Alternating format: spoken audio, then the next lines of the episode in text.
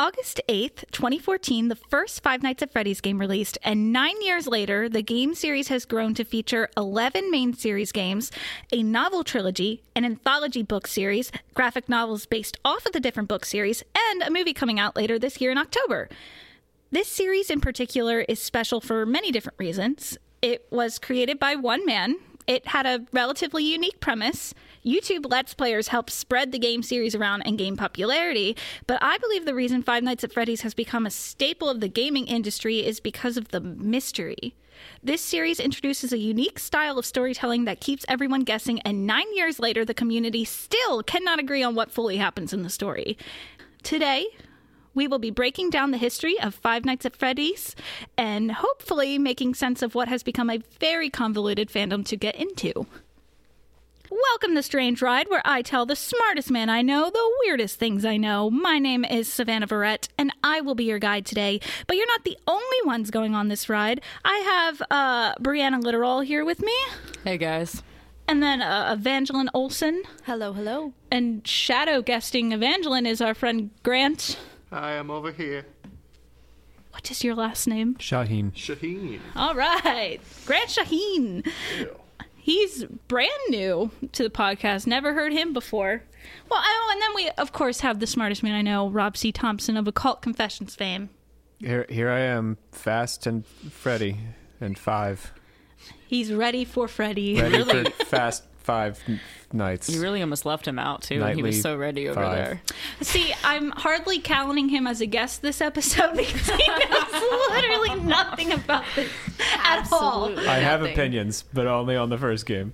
Yes, it, it's going to be very exciting. So I also uh, uh, gathered Evangeline and Bree with me because uh, whenever I have to talk about FNAF, they're the ones I go to because they're the only ones that understand when I say this character is a robot in disguise or something like that, and they're like, "Yeah, yeah, totally." Yeah. and you don't look at me like I'm a crazy person. Uh, It's Gregory. We all know it. oh God, already on the hot takes. Evangeline's throwing us down immediately. Let's take this step by step. So, like, the game series is super hard to get into nowadays. So, I'm trying to make a sort of nice groundwork for people who have never heard of Five Nights at Freddy's, never seen Five Nights at Freddy's, or even if you played just one of the games, like, I'm hoping to at least condense it to make it so that you it's like a bouncing off point to explore further. Or if you're just going to go see the movie, like you'll at least have some ground knowledge for what might happen in the movie. and I'll be your everyman, because when I say I played the first game, I mean I did yesterday. Just for this episode. That is the only reason I've engaged with this series at all. So I will be here to keep Savannah, you know, explaining things in a way that makes sense to me. Yes, so and we definitely need that because uh, I've been in this fear. Uh, I've been in this series as a fan since it started nine years ago. So. Same, and it's like all just soaked into my Yes. soul at this point. So Yep. Like I'm just like, yeah, no, this is this is fact. But Rob's never heard the name William Afton, and he's one of the most important characters in the whole series. I have So- not been. Yeah. My brain has not been pickled at Freddy's. Hmm. All right. Unpickled And I, I actually too. So with Five Nights at Freddy's, there's so much content and things to get into that this series will definitely be more than one episode, and we'll see how many episodes it ends up being. But I'd like to introduce a new idea to this podcast. So you know how uh, rides have height requirements. I'm going to put a uh, context requirement on some of these episodes. so this one will be like the kiddie coaster. Like there's no context requirement. Like I'm going to hold your hand while we go on this ride together. But uh, definitely with the later episodes, I will be telling you how much context you need to understand what kind of crazy stuff I'm going to be saying. So you this, need not have Googled it at this point no to appreciate well, hopefully I will happen. give you enough context. Okay. But just for people who like who know the series, like you can hop to the next one if you want. But we'll be talking about some neat things, I think. Rob, would you like to talk about our Patreon? yes, you too can give us money. So over on Patreon, uh, we uh, the our Patreon is hosted by the Alchemical Actors, which are the uh, parent company of all the three of our shows: Occult Confessions, uh, Strange Ride, and Dark Pool.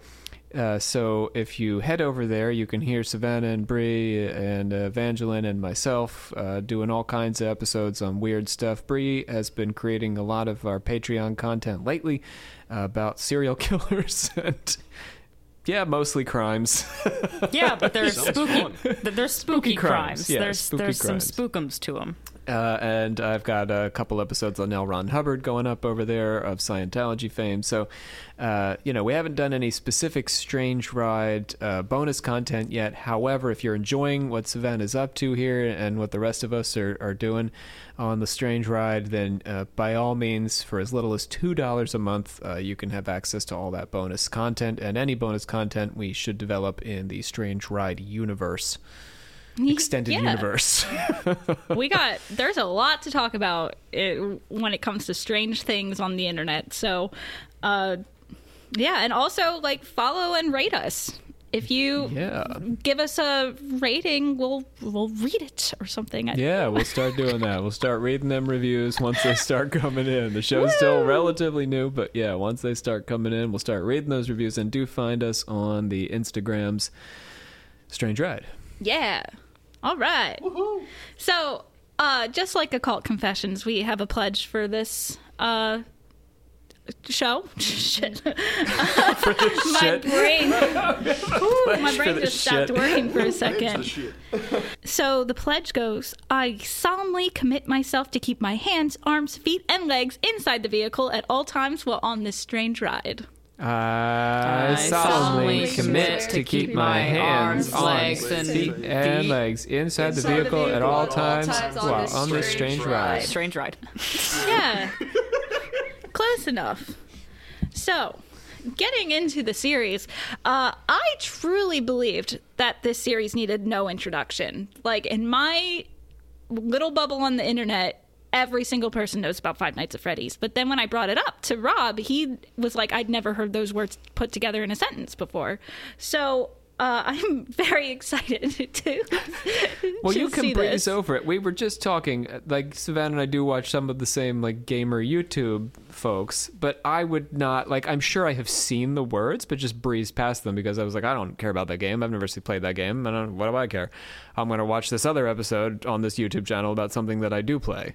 So I think you can just ignore it. you know what I mean? Yeah, that's fair. I I just like to watch videos about games I've never played before. Yeah, yeah. Okay, well maybe maybe that's the difference in our millennialness. I'm I'm too old of a millennial. I've got a mix of that. I've played some of the games, but I watch a lot of the games too. Same here. So your first exposure to this was watching somebody else play it. Yes. Yeah. I have played mm-hmm. a few of the games. However, this is just me. I love horror. I love horror anything. However, I do not like playing horror games because I get so stressed out playing them that I'm like it's just not worth the stress. I'm not having fun. Mm. I feel like I'm going to like freak out. But watching people play it, I have fun because I it's I can separate myself from it. Like I think when I play a video game, I get too immersed in it and I'm like I'm actually the one that's going to die. So like when I'm watching a horror movie and when I'm watching somebody play a horror game, I'm separated from it. So it's easier for me. Yeah, it might be generational. I, I I wonder about it. I don't know if I have a good, smart answer to this, but you know, people of my age who were the original like home entertainment system people, like the first NES and the SNES. I just feel like we are, and you'll probably hear this today when we talk about this. Like we're hyper focused on gameplay and how how you play the game and the mm-hmm. act of physically playing the game. We might like we would sit in the room together and watch each other play, but you're passing that controller back and forth. I think it's more you guys, you know, the the other half of the millennial arc, maybe into the Z's who are more they enjoy watching people play on YouTube, and my my old guys are like, I don't get why people why do kids watch it playing at games. You're not really that much younger, And I love but I yeah. basically it's all I watch. For me, like FNAF, so I like to one. I don't play games if I can't stand the gameplay. One, I will not play it. I'll watch somebody else play it. But with FNAF, my issue is I've played like, I think I played one through four, but then I stopped playing because I got really frustrated with the gameplay, and I was like, okay, this isn't fun anymore. It's getting tedious. I'm not scared anymore. I'm just playing repetitive motions at this point. Yeah, and so. I just would rather somebody else play it and watch their reactions and see what they can find in it because I don't have the patience to find things in games like that. Yeah, well, it's Whereas- hyper simplistic. Yeah, yeah. It's not its like a super immersive. Like I am like going through like a super intense like uh very high graphics horror game type of thing. That's more my my bag. But, Right. Yeah. yeah. Well, I, so for people who've never ever played the game and have no idea what we're talking about, um, I will set the scene for you. So imagine you were just hired by Fazbear Entertainment to be the night guard at a really old and creepy Chuck E. Cheese style restaurant. How's So not really old. It's like the 90s, right? Or the 80s. Dates to the 80s. yeah, yeah. Okay. Not like Disney World. Um, I guess by really old, I meant that it's like it's creepy looking. Like it's yeah, just yeah, yeah. It's decrepit, but it's, Yeah. it's like 40 years old. Yeah. Yeah. it's an arcade slash pizzeria. So just picture Chuck E. Cheese, except it's not Chuck E. Cheese characters. and But it's meant. But it's a. It's meant to invoke them. yes, oh, Yeah, oh for sure. You are sat in your security office with a computer monitor in front of you and a huge open door space to your right and left.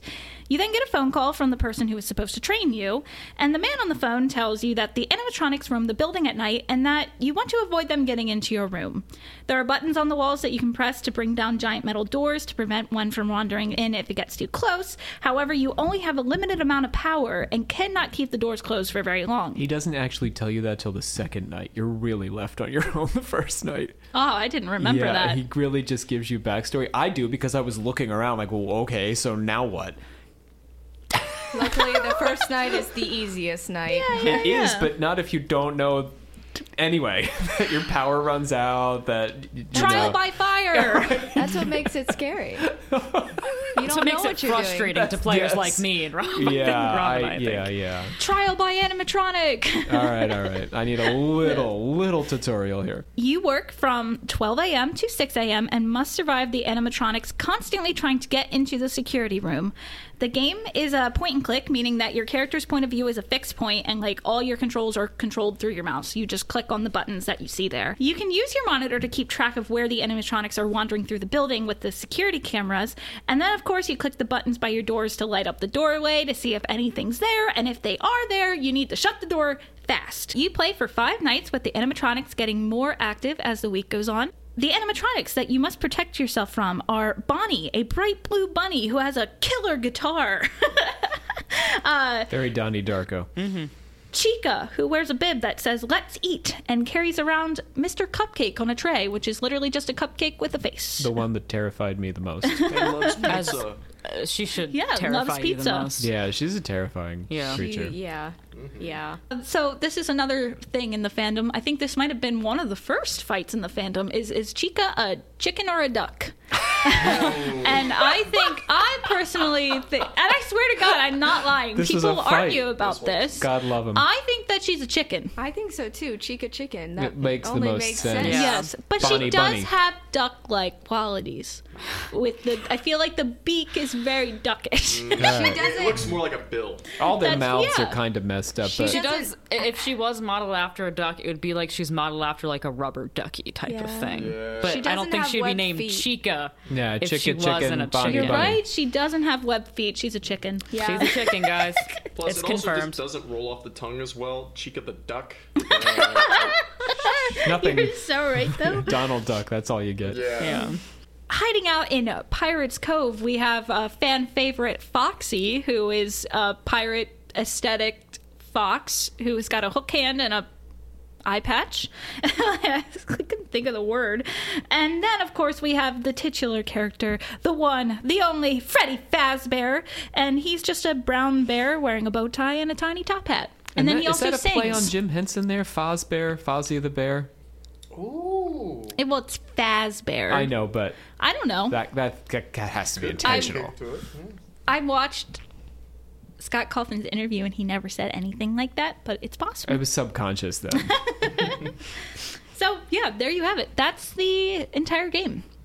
And uh, if an animatronic catches you, it will kill you, and you're jump scared with a close up of its face with a very loud screaming sound. So, Rob, this is your time to tell us not what the story, not what you think the story is yet, but what are your impressions? What were your impressions of playing the game for the first time? I did like the aesthetic, I have to say, but uh, I do also agree with Bree that the gameplay is wildly underwhelming, and that when it comes to the lore, that's like maybe that's my hottest take. If we want to get obsessed with the lore, you're supposed to like get around, squirrel around, and get into the lore. The game, the gameplay tells you not to. Because and, and you know savannah you and i were talking about this before we mm-hmm. started recording the the issue is that you're not meant to keep the cameras up. Now that was wildly confusing to me too because you have this limited supply of power and if you look at the cameras which seems to be the point of the game right? That's where all the visuals are. That's where the fun is but it drains your power so the game then i then subsequently would wa- I watched a couple of youtube people like explain to me how i'm supposed to do this and they're like you leave the cameras down and i'm like why would i want to do that the point is to look for the guys. Isn't that the fun? Is to look for the guys, but no, you're supposed to leave the cameras down. And it's only when the cameras are up that you get these Easter eggs. Mm-hmm. And the Easter eggs, in and of themselves, like if we're talking about articles on the walls and stuff, you need to linger.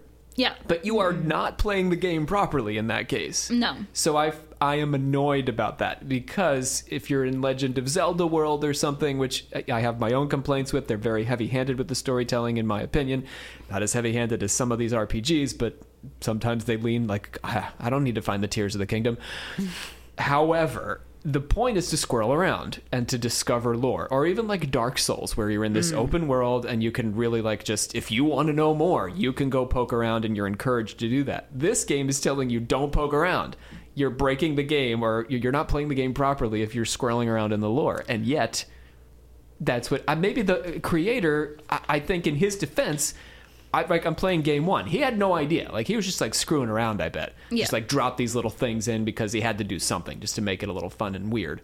Maybe you'll tell me if i'm wrong about that. Yeah. but then all these people went hog wild over these little things that he never intended to be the thrust of the game because the thrust of the game is keeping the cameras down and the doors open. Well, I think that um, the idea too is that because the game is so simple, there isn't high stakes to it. So, like, you could sit on night one all you want and look at every single detail in the camera because the animatronics won't come get you for a, at least a bit on night one because they're very not You active. So, you have yeah. time to look around and do stuff. And it's like, one night is like what five minutes six minutes so like you don't even But you- what are your odds of get because it requires a glitch in certain game conditions to get the Easter egg that mm-hmm. provides the lore? What are the odds that you're going to get that in the first two No, hours I mean of the that's first fair. night? But you can even like there's environmental storytelling. Like you can see like different parts of the pizzeria that kind of tell bits of stories too and Yeah. stuff like that. But but I, I guess I'm just trying to play devil's advocate that because there isn't necessarily high stakes, like you can very easily just start the game again.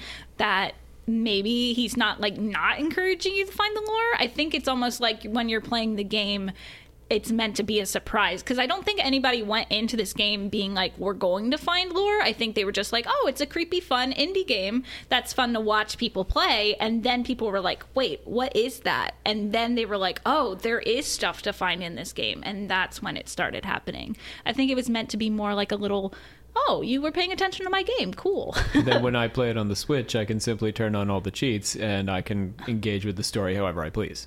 I Well, also fair enough. Yeah. for devil's advocate too i think it's kind of smart because it gets people to play the game more mm-hmm. because Yeah. like if you get all the lore all at once in one time that you play you're that's it like you get it that's done but because it's so hidden and hard to get it gets you to play the game again or more. You have to find it like a couple play the games a couple times.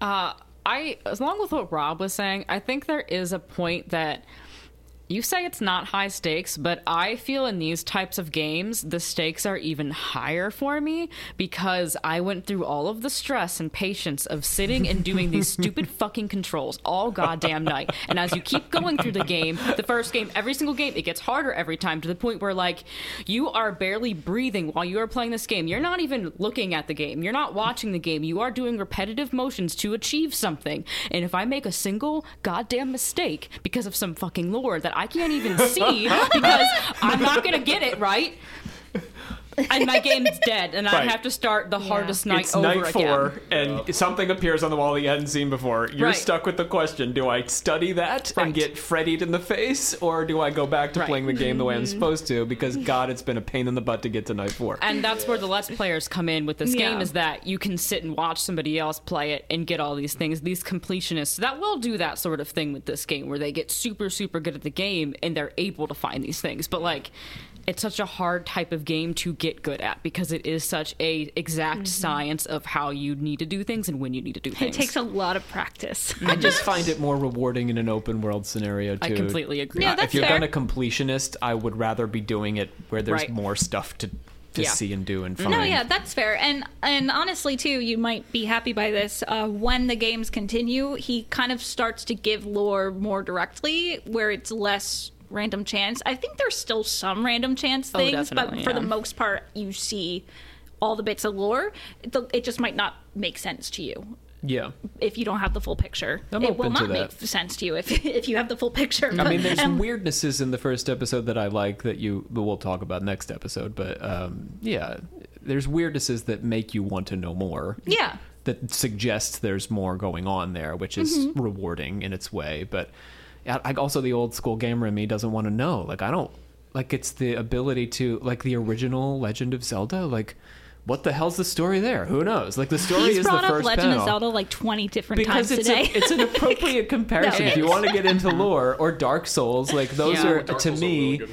Right, those are the ga- those are games that just like for some reason, Five Nights at Freddy's gameplay has nothing to do with these games. If we're talking about complex lore and all this, like those are the right. There's Right, no more. yeah. So that original game though, but all original Nintendo games, they give you the opening credits and they tell you a story, and then they don't tell you anymore.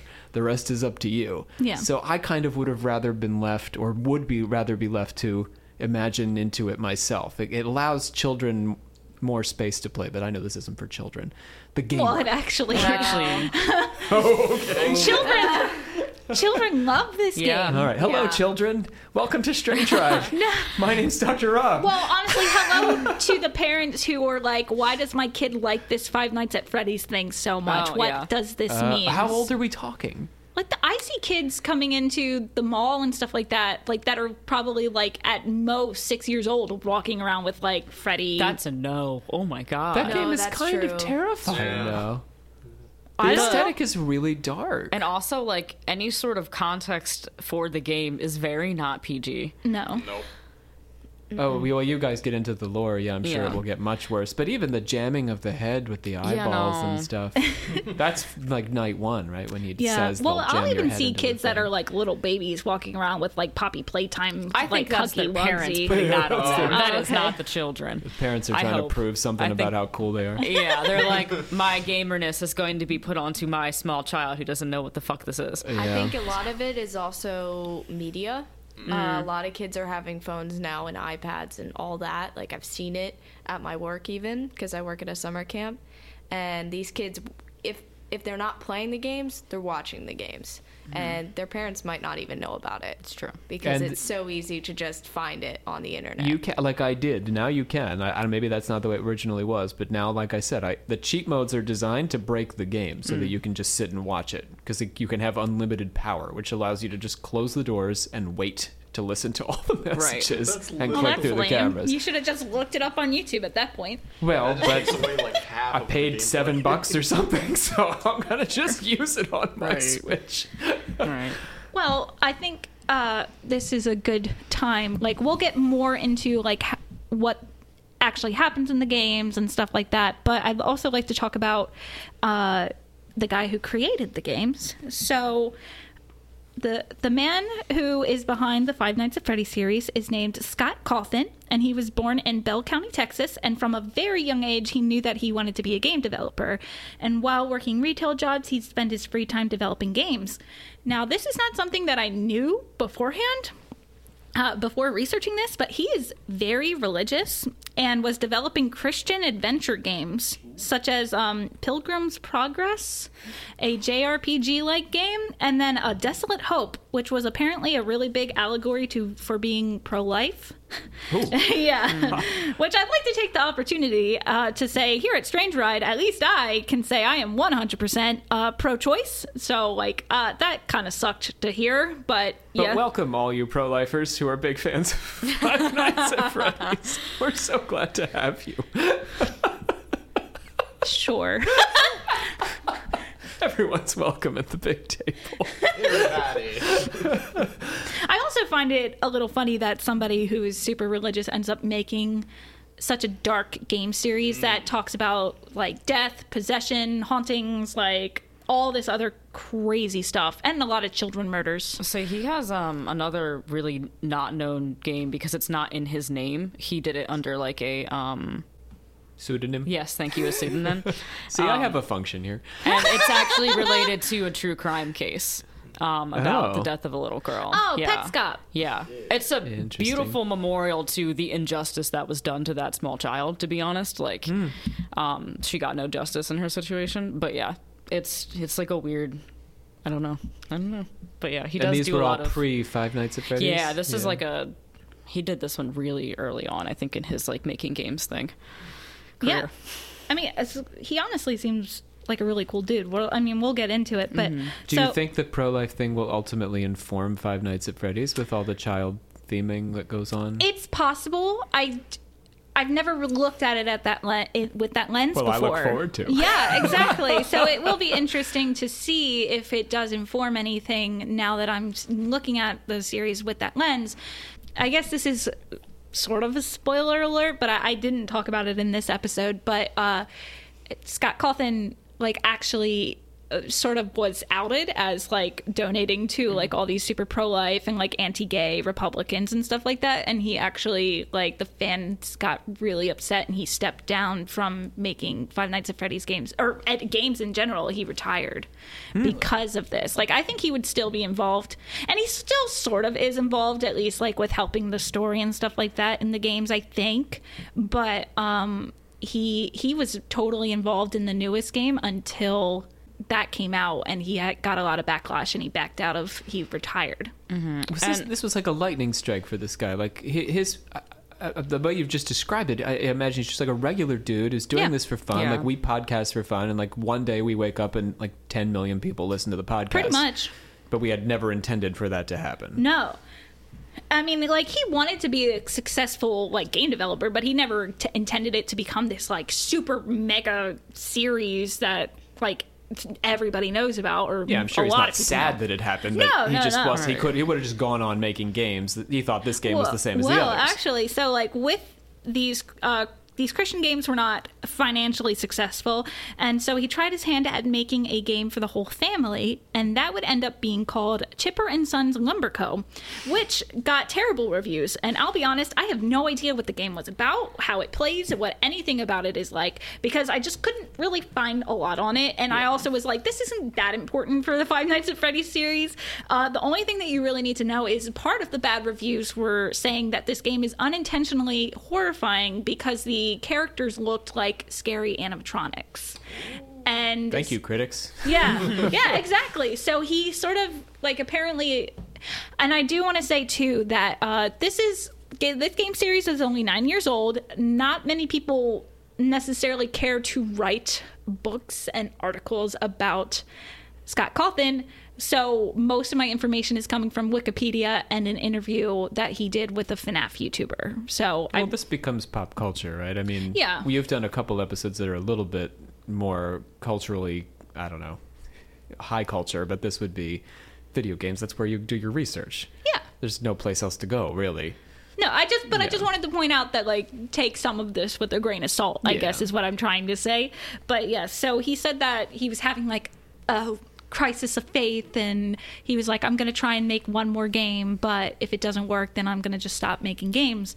And yeah, so he was like, "Oh, you know what? I will go with the animatronic idea," and and Five Nights at Freddy's was born. From the sound of it, he's actually like a very humble person, and he doesn't really like to do interviews. And the only reason that he ended up doing an interview with that one YouTuber who is named Dawko, D A W K O, um, that's the name of his YouTube channel. Uh, he beat the most difficult challenge that there is in the entire Five Nights at Freddy's like games. And to the point where like Scott Cawthon didn't even think it was possible to be beat. And Dawko was like, "Hey, if I beat this, will you do an interview with me?" And he was like, "Yeah, sure, because you're never going to be able to beat it." And he beat it.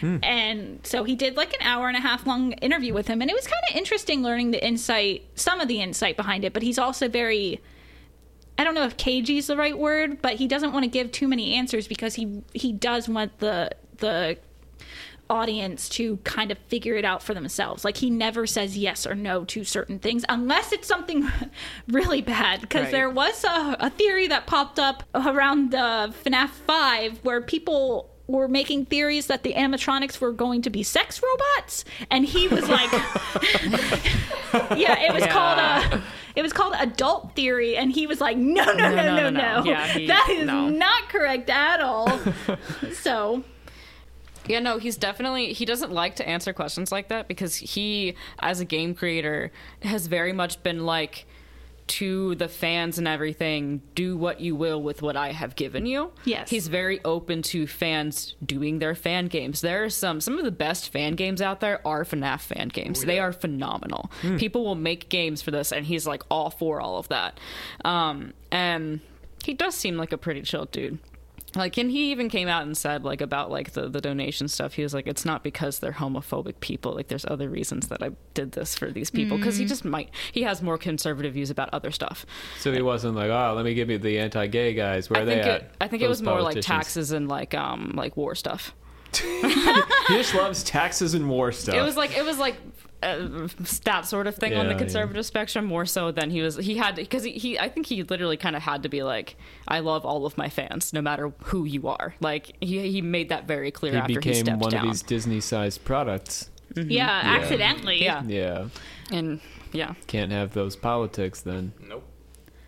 uh, and he does truly seem to care about his fans. Um, and we'll I'll get into it in just a little bit. But uh, during the, it, it was fun listening to him do the interview with Dawko because he's very he seems like so shy when he's talking. It's kind of funny, and he's got a lot of like ums, uh, and it's like, and I'm not making fun of him. It was just like he just seems like he seems like he really didn't want to do it, but he was also very friendly and like having a good time talking to him. But he was also like, I don't like talking in front of people. Well, yeah, he's not like a theater person or something. No. His, his job involves sitting alone in a dark room, coding things and staring at creepy dolls. Definitely getting out of his comfort zone.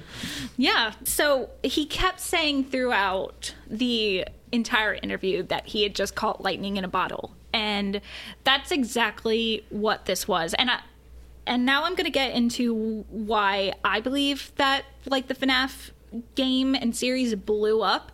And it, it it's partly that like you know it was a unique game at the time. There wasn't ever really a game that was like exactly like it and it had a really neat aesthetic.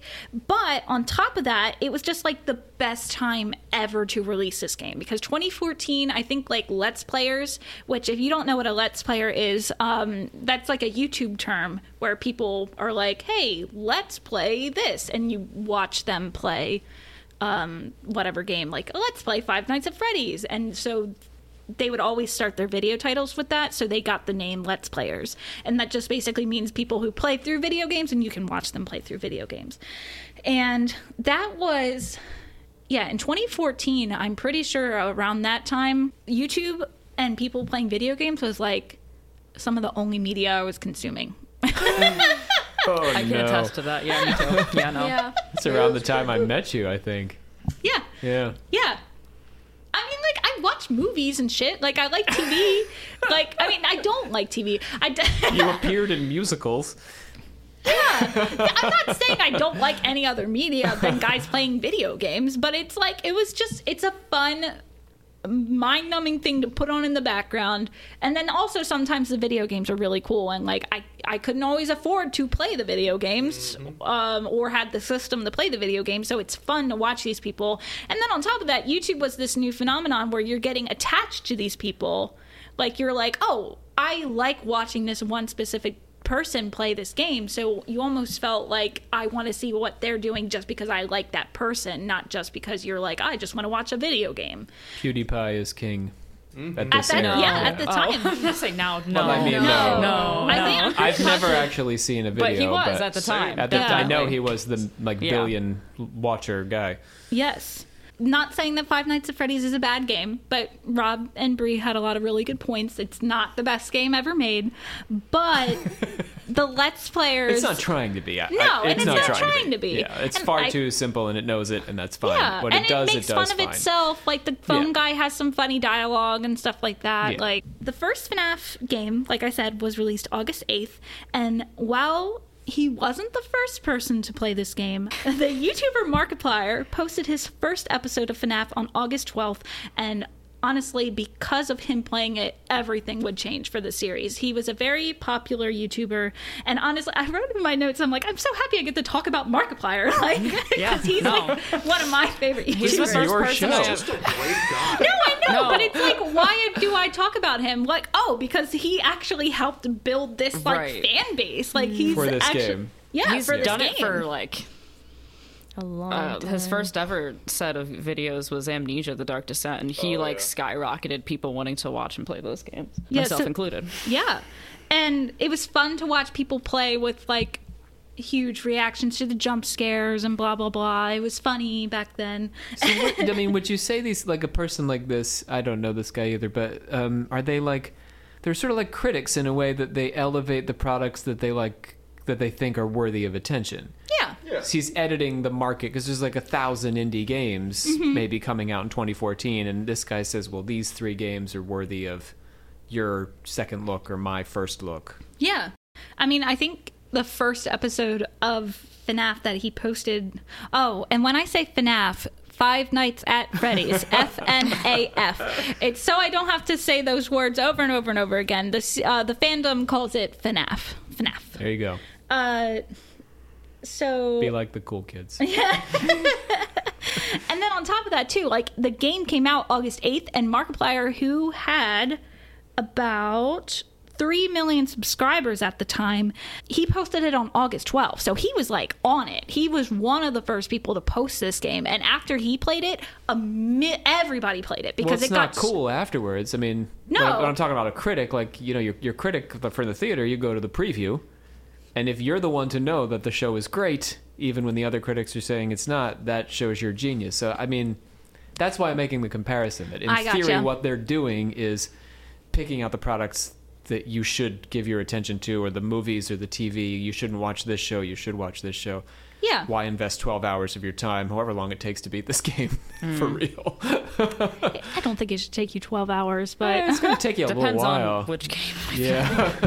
that episode came out um nine years ago basically and it has 112 million views on it Hmm. like it, it's insane i know i've watched it a couple times. Oh, I've rewatched all of his. yes oh for sure Yeah. what is it? Just a straight playthrough? yeah, it's just a straight playthrough, and he he's still very like over the top dramatic, but back then he really played into the let's player like scream, throw your controller thing. Yeah, yeah, yeah. And um, so his reactions were funny, but then I think what was special about Markiplier's playthrough is that he genuinely really liked the game and was determined to be good at it. And so at the end of pretty much every Five Nights at Freddy's game, you you play through your five nights and that's like the game and then you get an extra six night which is supposed to be like extra hard mode and then you get a custom night which is like you can make the animatronics as active as you want and the highest activity that you can set the animatronics to is 20 and so they wanted to do 20 20 20 mode which was basically like they turn all the animatronics to 20 and see if you can beat it and scott Cawthon didn't think it was possible but Mark markiplier did it He's done that with a few things He's too. just that guy. yeah What he makes is. them more difficult? They just are way more active. Oh, they like they come more. To you way faster, and basically everything that you have to do is just super fast. Like what Brie was saying is like you have to do everything perfectly, or they're going to get you. Because you run out of the power. If Yeah, you, you run out of power. So they keep approaching the room, and you have to keep Oh, yeah. turning the lights on, Mm-hmm. and your power's running down. Like, You uh, have if do- you if you watch any of his like seven night ones, it's literally him silent at some point, staring at the screen, just going because that's all you can do. Well, and he'll do Right. voiceovers to explain what he's Right. thinking talking and stuff like that. He'll do like cut-ins. But uh, yeah, so after Mark beat 2020 20 mode, Yeah. I think uh, he dubbed himself the king of Five Nights at Freddy's, and uh, nobody has taken his crown since. so he says. What about that guy that beat the Daco? whatever the un, unbeatable yeah, thing? I don't know why, but Mark was like, "No, it's still my crown." yeah. I, that's fair. Oh, you got to. That's the fair. guy He was that the made first you. one to beat the first game on tournament. He was the original G. yeah, and I do want to point out too, it, um, Mark's channel blew up from that as well. Like he was already blowing up anyway, but um, it was funny. I watched like a sub- subscribe subscriber count thing that like just shows you every month how many subscribers grows. And when August came in the year that FNAF came out, it was like the bar was just moving steadily, and then it went.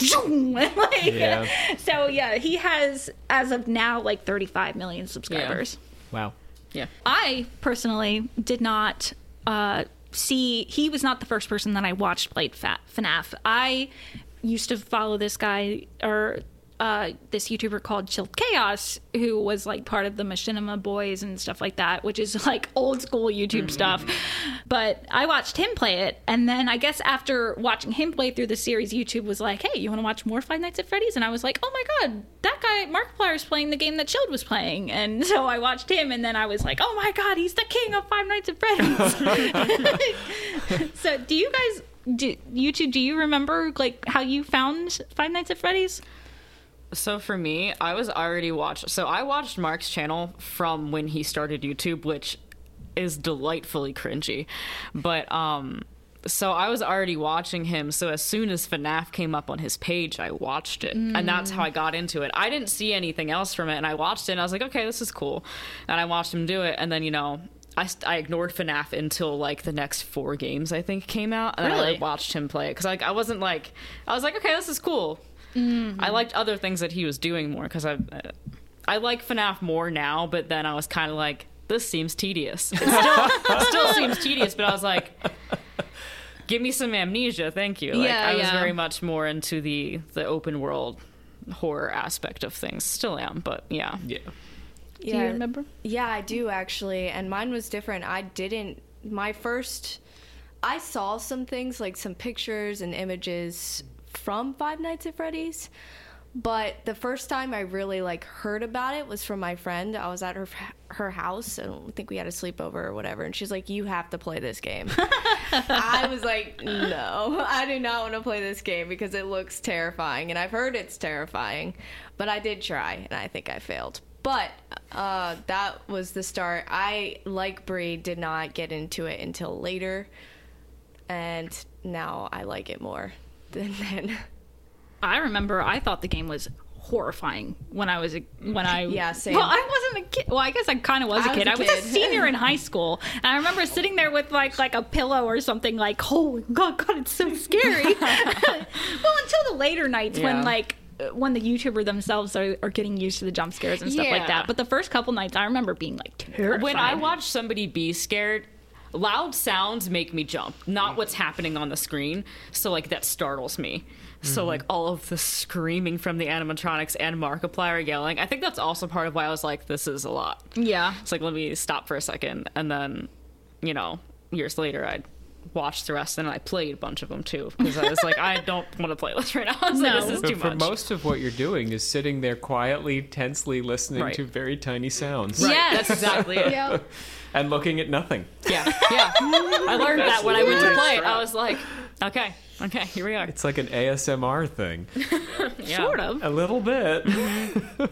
So the Let's Players did. Oh, well, not just Markiplier. Like after Mark, um, the everybody was playing it because everybody was getting like a million views on it, and everybody wanted to just see everybody's reactions to the game and like how they react to the jump scares and stuff. And um, so the Let's Players did a lot of heavy lifting for the game. But another factor that kept people invested in the game was the fact that it was made by only one person, and Scott Cawthon loved interacting with his fans. He'd post in the subreddit, like the Steam post underneath the game, and he'd actually read and listen to what the fans were saying, which is something that seems to be lacking in a lot of entertainment these days. Like he would see a criticism and not be like, "How dare you criticize my game?" He'd be like, "That's a good idea," or like, "Thank you for your criticism," and he would use that to inform the next game. It was sort of like the heyday of fan culture too, in a way. The the 2010s, you know, like Teen Wolf jumps to mind, but like these mm. very active fan Reddits and stuff where people were having theories and shipping characters, and I, I don't know if we, I don't know if it's quite that way anymore. Do you guys think we still have? It depends. it's there's so much toxicity maybe Yeah. on Yeah. some, you know reddit like there always has been but that seems to now be like the the the headline as opposed to all these quirky little fan cultures Right. I think that these fan cultures, when they get too big, is when they start to become very toxic. When they're smaller, it's okay. Like I'm in a couple. Gonna out myself out here as like super nerd, but like I'm in a couple of like Star Wars. this podcast outs you no, as a I guess super nerd. I that's the premise of the show So I, I'll, I'll be talking about this next month. But um, the stupid expensive Star Wars hotel, yeah, that shit was amazing. I loved every second of it. I went to it. I'm in some groups about it that were like helping plan tips for it. But um, I haven't left those groups because everybody in the groups is so nice and everybody is just so supportive of one another. And it's like it's just nice to have this like little community that is all like, yeah, we love this super crazy expensive weird experience that we all had together. So it's got like, and it's a tiny group. It's not a big group. So yeah like the discord for oc it's a a unique little fan group yeah, it can be a very positive thing if people don't get into outside issues that Right. you know lead Yeah. to conflict So yeah, and that was sort of the relationship that he uh, Scott Cawthon was fostering with his community to the point that the community feels comfortable comfortable enough to call him Scott, which is what I call him. So I will be calling him Scott from now on. Uh, screw co- scholarly whatever.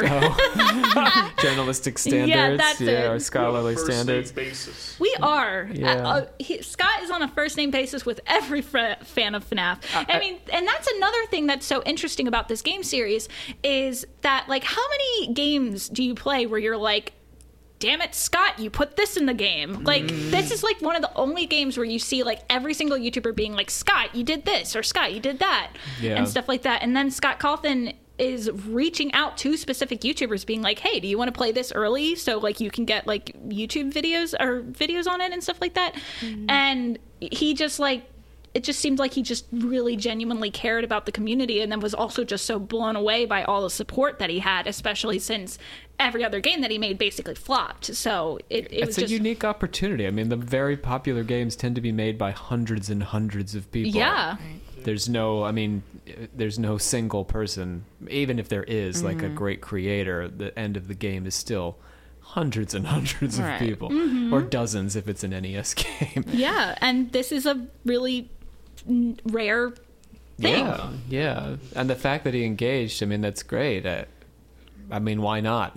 Yeah, I, he I think could've I would if I were him. He Oh, could I have said would've hands too. off yeah, and he just let this could've, blow yeah. up. Yeah. But he was like, no, I'm going to be interactive. I'm going to communicate to the fans. I'm going to take the criticisms. I'm going to congratulate people when they do something that I didn't think was possible because it's happened a few Yes. times. Mark did one thing in Sister Locations before they changed the game to make it possible. He beat Oh, part of oh, it. yeah. Mm-hmm. Mm-hmm. It's you would hate this section, Rob. Oh, it's the worst part of It's- every game. It's actually the reason that I haven't played Sister Location because I really enjoy watching Markiplier It's- play that one. yeah. But every time he gets to that night, I'm like, oh yeah, It's I the don't want to reason play I the quit game. playing that game. I started and I said no, and I had it before they, you know, I, I guess before they fixed it. But I was like, I'm still not going to do it after they fix it because it's such a difficult section of the game. Yeah. So you're saying they watched him beat it, but they saw how hard it was for him to accomplish No, that? No, so Scott literally was like, a bunch of people complained about this part of the game because nobody could beat it, and Mark beat it. But after Scott had been like, I, I guess afterwards, Scott was basically like, "Yeah, this was actually impossible, so we had to fix it to make it possible." And Mark had beaten it, and he was like, Oh, "Also, oh. congrats, Mark, for beating it I because see, I see. nobody, we didn't think this was sp- possible." And Like, Mark was like, Yeah. I am still the king. yeah, so another thing that I also believe really helped spread the game was the availability of it, uh, and- or and accessibility of it. Other than like the strobing lights, like you like you can't strobing lights and loud noises. Like some people cannot play this game, but um, it was super easy to access. It was only like five bucks on Steam, and also like any PC could play it. like any laptop could play this game unless your laptop is like stupid old it does not take a lot to run it and then on top of that they also made like iphone apps and android apps like you could literally play all first seven five nights at freddy's game on your phone if you wanted to like it's just so Is it any easy good that way? i don't know weird. i've never played it that way Probably Yeah. So diminishes tiny. The quality a little bit, but that's because you know mobile. But I mean, Yeah, so Yeah. tiny. I think I tried it. It wasn't the best, but uh, it definitely made it more accessible to people. I will say this: I have a virtual reality headset. When they released that VR Freddy, like you know, Knights of Help Wanted, that elevated the experience. oh yeah It totally elevated the experience. it did they did make a full blown like VR game where you go through like basically every game of Five Nights at Freddy's and you experience it in first person like that where you're able to like look around and move Oh. and stuff. Oh, how, how It is novel. terrible. Can you turn off the fan? More scary, I'll tell you that much. Can you reach out, Grant, and turn off that fan? Uh, well, Nope. not the fan, but you can. You can touch That's the all I wanted to I do. know. I, Turn off that fan. I actually damn wonder fan. if you can touch the nose of Freddy on the poster because I know in the game, if you click on the button, it does a little honk sound. but uh, I haven't. I haven't tried that. you can hold Mr. Cupcake if you want to. Oh, yeah. All right. But uh so and now the final bit that I believe elevated this game series to the mega hit that it is. Uh, and my favorite part is the lore. So I enjoyed watching people play it, but I did kind of, you know, like I've watched people play it. It's the same game every time. However, we introduced that the one of the biggest players in all of Five Nights at Freddy's is uh, the Game Theory channel with MatPat. And I'm not saying that MatPat is solely responsible for like solving FNAF and theories like that. Like he's definitely wrong a lot of the times. However, his channel was the biggest one talking about this. And honestly, I didn't know that FNAF even had a story until I watched his video mm-hmm. and I was like, mm-hmm. whoa, that is crazy. And then I was instantly sucked back in. And I remember going back and rewatching Markiplier's videos and being like, I want to see if any of this stuff happens and stuff like that. When I say MatPat, he's like the face of the Game Theory channel. He basically his entire channel is built off of over analyzing everything in video games and making a story out of it and it, it's uh, really interesting like you rob you said that you've actually seen a couple of his videos right? I right like the weird questions, like if Mario were real, how high would he be jumping? Like he does that kind of like application of real world physics to video game universes. So yeah, uh, I think he's entertaining. Yeah, it's fun. Yeah. Um, and it's also neat that like Scott Cawthon made such a simple game, but at the same time he hid little things in it. And like we were mentioning before, how he hid the lore in this game was that when you were flipping through your cameras to see where the animatronics are, sometimes posters on the walls would change and it would show you newspaper clippings and the newspaper clippings would tell you about how somebody wore a mascot suit and lured children into the back of the pizzeria and killed them. And they were caught but they couldn't find the bodies and they couldn't prove that it was him in the mask so he was able to get away. Um, and nobody like I said, nobody could find the bodies. However, people started reporting that the animatronics smelled like death and there was blood and guts, blah, blah, blah. So, throughout playing, not throughout playing the game, throughout, if you're lucky enough to see these newspaper clippings, you realize that the animatronics aren't trying to kill you because they think you're a animatronic without its like shell they're trying to kill you because they're possessed by the souls of dead children that were stuffed into these animatronics after being murdered i think instantly makes the story way more interesting mm-hmm. but But it's really unlikely that you would come across that as you play the game. yeah But they did. I mean, Somehow. given, I mean, I think what I would say is that given that you have the opportunity of those five phone calls with the the other manager, the the, the other guard, uh, do you want to know his name y- I yeah, go ahead. Phone guy Phone guy, yes. That's i swear guy. to god that Yes. is his That is name. his name. Uh, yes, Phone good Q phone guy. So phone. We given that you hear from him and that he does say some odd things, and he alludes to like the heads or something weird about the heads and all this. That is an opportunity to, even if you don't want to like straight up reveal it all these details, at least hint that there was something. yeah But the, I, we don't get anywhere near that. Except with all these other games that add context to it, it does actually help give us like hints and clues to certain things and like the, the timeline and stuff Yeah. like that. However, uh, Scott Cawthon did come out and say that in his interview with Dawko that like he's like everybody thinks that I had the whole story planned from episode one or game one. I did not.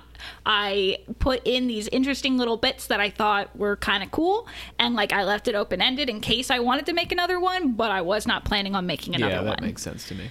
and That wasn't the focus. no, it was not the Yeah, focus. it was a sideline. Yeah, it was something that he just thought was cool. And Yeah. he said that uh, his family, when he let them play test it, they were like, take that out. Like, you don't need it. And he was like, no, I think it's cool. It's hidden in there anyway. Good call, Scott. Good call. Yeah. Yeah, I, I honestly didn't get into the games until I figured out, like, learned that there was a lore to it. Because then I was like, ooh, this, now this is interesting to me. Because then I, it was a story, and I wanted to know about the story. yeah. And so once people saw that there was hidden lore, people were replaying the games over and over again to find every little aspect that they could find to figure out what the story was. And lucky for the fandom, they wouldn't have to wait very long. So that game came out August 2014. The next game, the sequel, would come out November 11th, 2014. Like two, three months after the first game came out.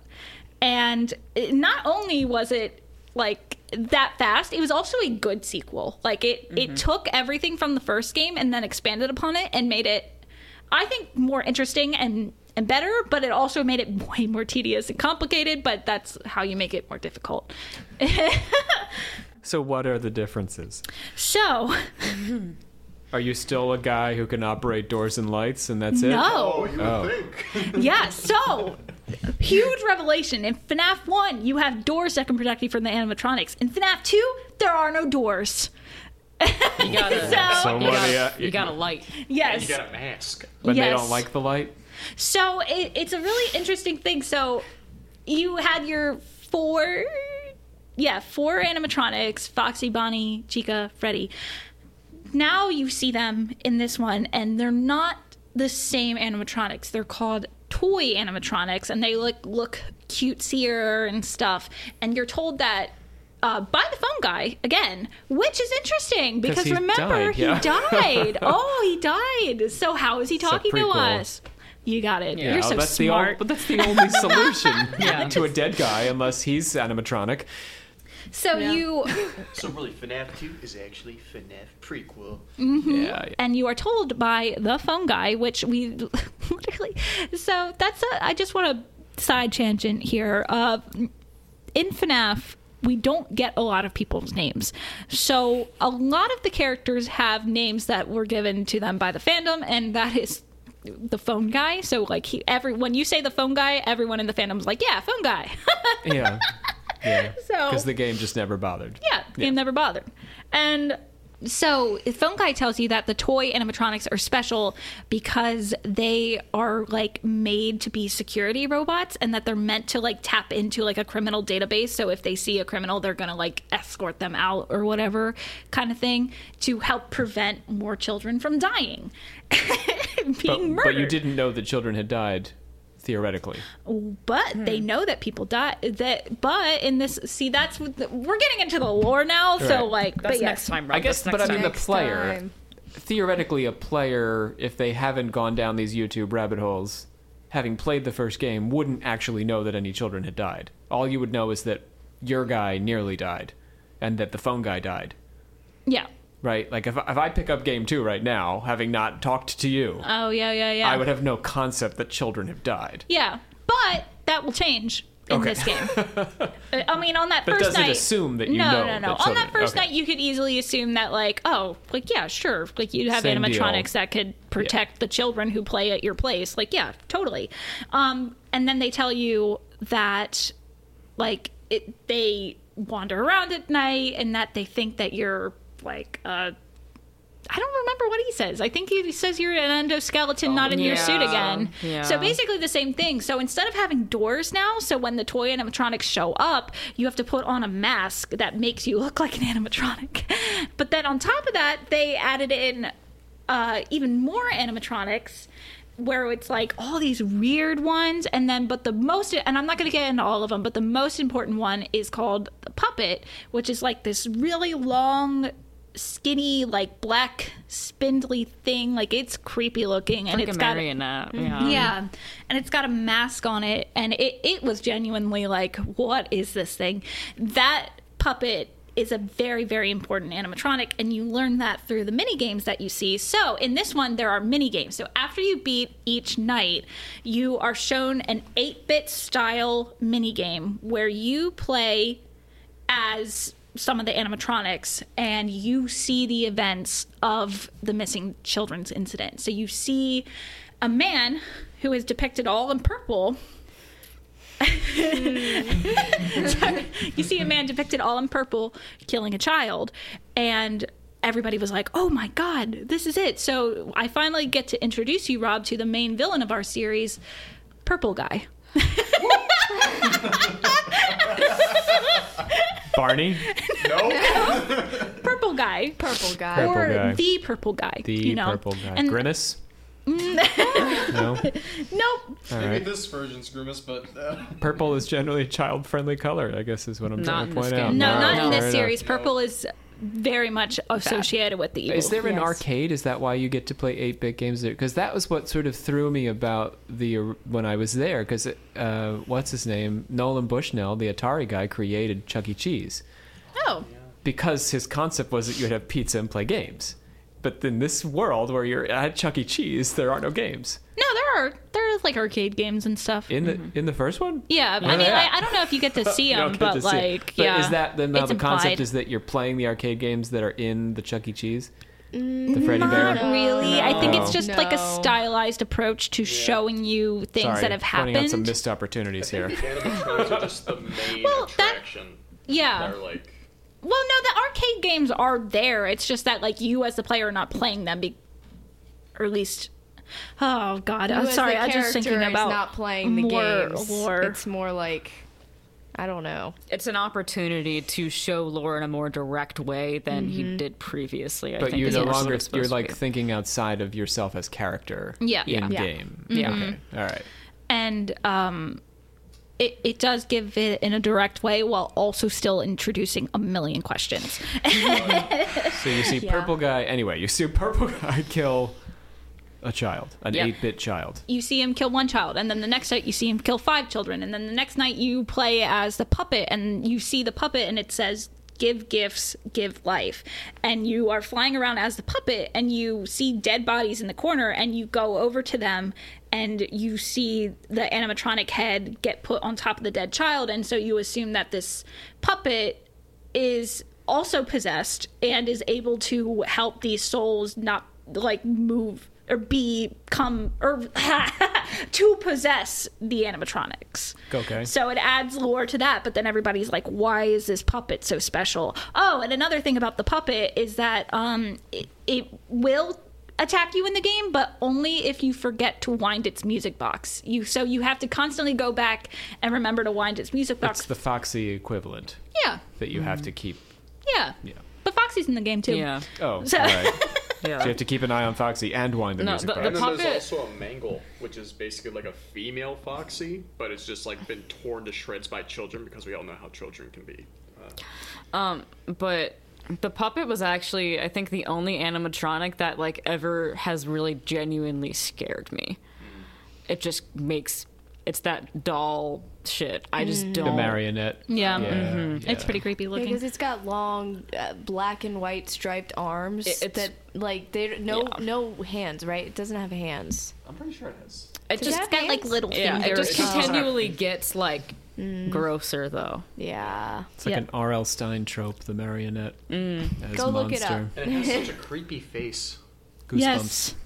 And it's um so I'm just trying to give a very basic idea of what each game in the first half of this series was like. So that's the basic idea of what Five Nights at Freddy's 2 was. It, you found out it was a prequel. Oh, and the f- stories that the phone guy tells you are actually really interesting at least when you get towards the end of the week because he he's like, "Oh, what are you doing there? Like you're not supposed to be there. The building's on lockdown. Like somebody broke in and used the suits to kill some children and stuff like that." So he's also telling you direct lore uh, as well as you seeing these mini games of the purple guy killing people or killing children.